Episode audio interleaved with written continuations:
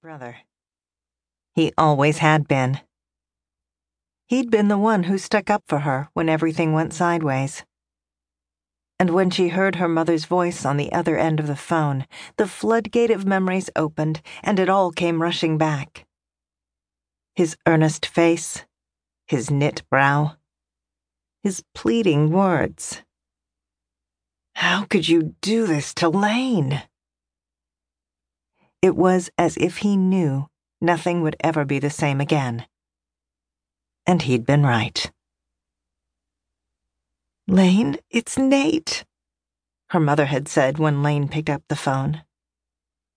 We need you to come home.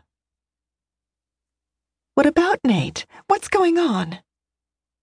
She leaned against Chloe's desk her gaze wandering through the glass of the conference room where Marshall now stood next to the screen, stalling for time. Lane pinched the space just between her eyebrows, trying to focus on her mother's voice on the other end of the line. Her mother started to cry.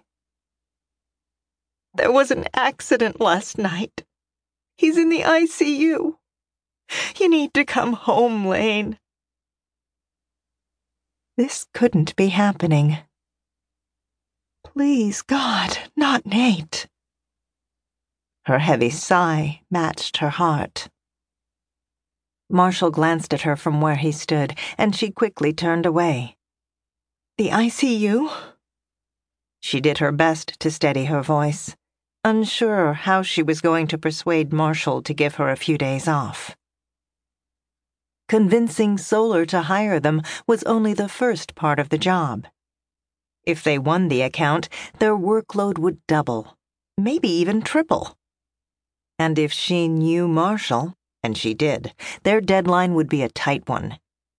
He would overpromise, talk big like he did.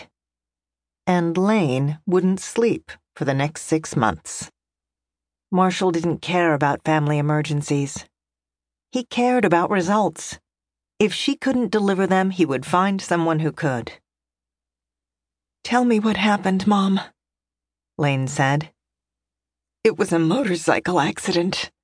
Nate and that stupid motorcycle, her mom said.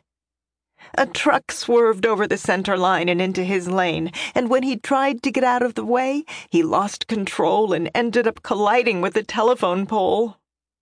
Why didn't you call me last night? Lane tried not to sound accusatory. We didn't know how serious it was until this morning, her mom said.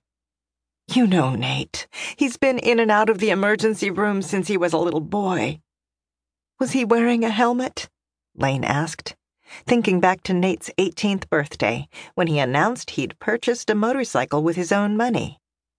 Their mother had been furious, but Nate's argument that he was an adult now eventually won out. She'd made him promise he wouldn't ride without a helmet, a promise he only sometimes kept. Yes, thank goodness, her mom said. But they don't know. Mom? Her tears had apparently overtaken her. Lane heard a commotion on the other end. Mom? As if raising her voice would make her mother pick the phone back up. Lane? Jer? You should come home. She felt the pinprick at the edges of her heart. She's not just overreacting. You know how she is. Her youngest brother sighed. He's not conscious, Lane. He's in a coma. Broke his right arm and leg and two ribs. A pause. Then Jeremy spoke in a lower tone. He's in bad shape. She sank into Chloe's chair as she thought of the last time she'd seen Nate. Two years ago at Christmas. And only because he came to the city and she felt obligated. She should have done better. Nate wasn't the one who betrayed her. Let me see what I can do, Lane said. I'm in the middle of a couple of big projects here. She didn't want to think about Nate in a hospital bed. Or what it would be like walking into the waiting room and coming face to face with family she hadn't seen in months. Years.